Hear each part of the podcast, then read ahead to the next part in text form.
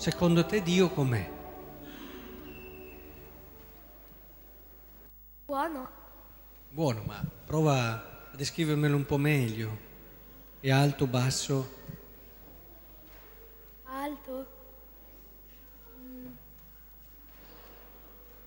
Bello, brutto?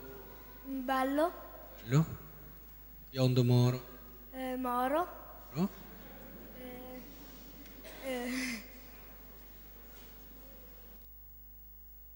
Magro, grasso? Magro. Magro? Eh, insomma, stiamo cercando un po' di fare l'identikit di Dio, no? E si vede già dalle tue risposte come c'è la tendenza ad una certa idealizzazione, no? Magro, grasso, magro. Adesso sul moro si può discutere, biondo e moro, però per gli altri sono tutte cose che tendiamo a idealizzare.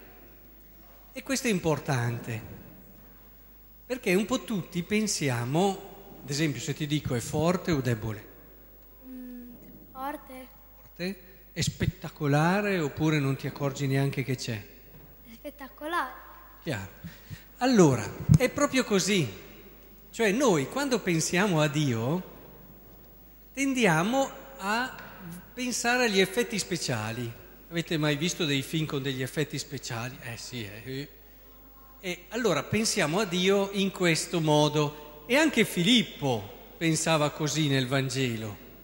Cioè, gli ha detto, Dio, eh, Gesù, facci vedere il Padre, e lui pensava, adesso viene giù papapapam, cose strane, effetti speciali, e così a noi ci basta. Dopo siamo sicuri che Dio c'è, che Dio esiste e così via. Il problema è che Gesù gli ha detto un'altra cosa, non gli ha fatto gli effetti speciali. Gli ha detto, ma mi hai visto? Chi vede me? Il Padre e Gesù sono una cosa sola. Sono due persone, ma sono Dio tutte e due. E, ed è interessantissimo questo, perché Gesù è Dio che si è fatto uomo.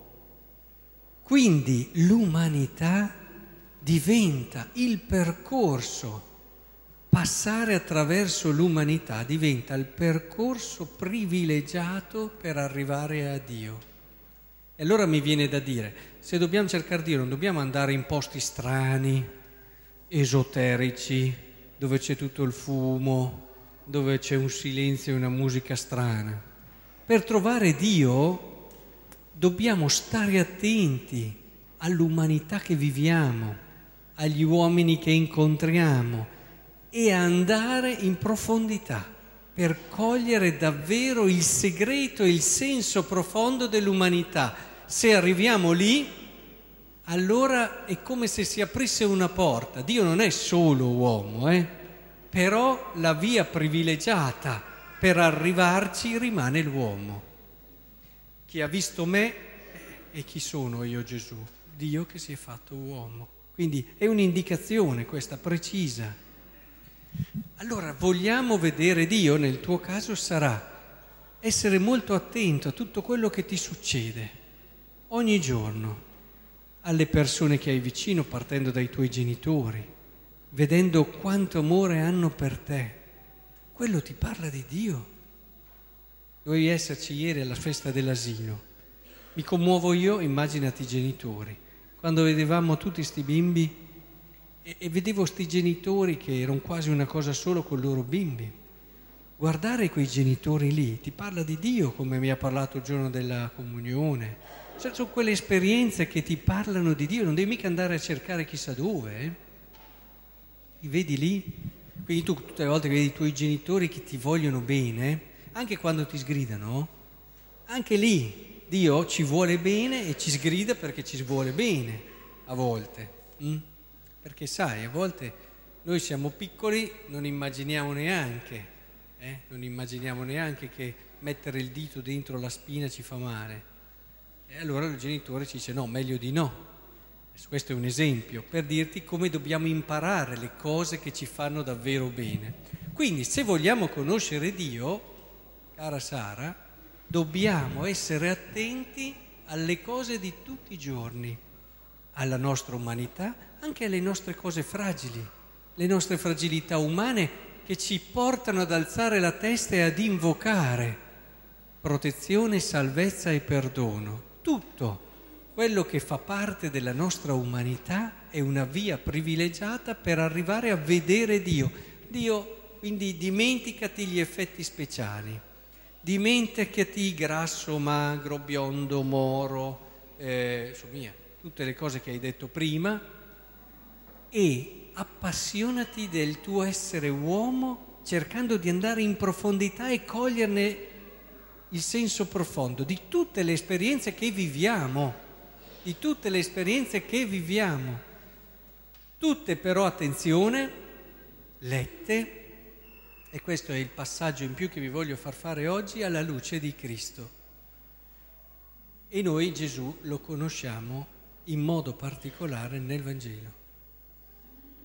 Il Vangelo è la via per evitare di costruirci un Dio sulle nostre aspettative, proiettare i nostri bisogni. E allora è importante il Vangelo, ragazzi. Parto da voi a dirvelo che è importante il Vangelo, ma lo dico anche ai grandi.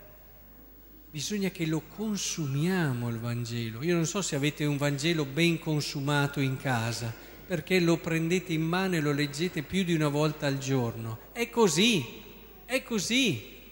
Cioè, il Vangelo non è solamente un bel libretto dove vai a cercare le massime, quelle lì, se vuoi cercare le belle frasi vai in internet, ma non è lì. Il discorso è che il Vangelo mi dà la possibilità di entrare nell'onda di Gesù, conoscerlo meglio, cogliere tutti i suoi aspetti, le cose più belle e questo mi permette di raggiungere quello che è il desiderio più grande di ogni uomo, conoscere Dio, vedere Dio. Dio è vero che raccoglie un po' tutti i nostri sogni, però ha un suo specifico, una sua verità e ci si arriva solo attraverso Gesù, solo attraverso Lui, contemplando Gesù noi arriveremo al vero volto di Dio. Capite che il Vangelo, capite quelli che se lo cucivano come Pascal nella giacca, il Vangelo? Capite quelli come San Francesco d'Assisi che avevano una venerazione per il Vangelo e ogni testo che trovavano lo raccoglievano perché poteva essere anche il Vangelo? Capite perché il Vangelo non può non essere il primo libro che io leggo e conosco? Capite perché se io vi chiedo cosa dice Matteo al capitolo 5 voi subito lo sapete? lo dovreste sapere, diciamo così. Capite perché? Perché a forza di starci, rileggerlo, ruminarlo, dicevano i padri del deserto, il Vangelo diventa vita, diventa vero per me e io entro pian piano nell'onda di Cristo, mi sintonizzo con quello che è il suo essere. Capite com'è decisivo questo? Se no scivoliamo in quei moralismi che non portano da nessuna parte. Noi siamo stati educati così, ci hanno insegnato così, ci comportiamo bene perché i nostri genitori ci hanno insegnato così, quando lo facciamo, ma non è mica questo. Questo viene dopo. Noi siamo cristiani perché abbiamo incontrato Cristo, ma l'abbiamo incontrato? Chiediamocelo. Noi abbiamo consumato quel Vangelo lì per vivere un incontro con Lui reale. Non è l'unico modo, eh? ci sono tanti altri modi, è vero, di incontrare Cristo, però questo rimane un modo privilegiato. Il cristianesimo parte di lì, dalla persona di Cristo. E chiediamocelo. I bimbi sono più sinceri. Quante volte pensi a Gesù in una giornata?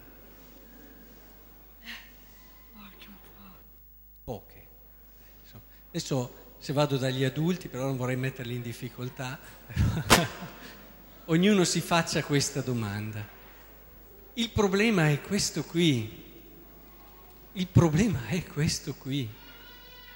Riportiamo la centralità di Cristo e ritroveremo quanto la nostra umanità sia bella e straordinaria, anche nei suoi lati più deboli come la malattia, la fragilità, il dolore. Vi lascio questo come impegno davvero, riportare Cristo. Ri, andate a recuperare il vostro Vangelo, magari per alcuni è quello che gli avevano regalato il giorno della prima comunione e non lo trovano neanche più. Eh, vi, consiglio di comprare una copia nuova, e così c'è anche la nuova versione. E cominciate davvero tutti i giorni, tutti i giorni, poi leggete anche tante altre cose, ma partite di lì riscoprite la bellezza e la freschezza, allora riscoprirete anche il senso del comportarsi bene e vi accorgerete che il comportarsi bene non è solo devo arrivare lì così mi sento a posto, devo arrivare lì così non ho sensi di colpa, eh, ma è la gioia, il fuoriuscire di un incontro, l'aver scoperto una sorgente, una sorgente di acqua vera, fresca, bella, e allora è un aprirsi ad un dono sempre più grande. Insomma, questo davvero ve lo affido come importante impegno e spero davvero che ci possiate riuscire, perché questo vuol dire vivere davvero nel modo più bello. Quindi mi raccomando, eh, Miki, il Vangelo e tutti i giorni, almeno due volte, gli dai una sbirciatina. Promesso, bene. Guardiamo se pian piano riusciamo ad entrare in questa prospettiva, perché noi abbiamo capovolto il cristianesimo, eh? mettiamo davanti, essere cristiani vuol dire comportarsi in questo modo, ma mica è vero.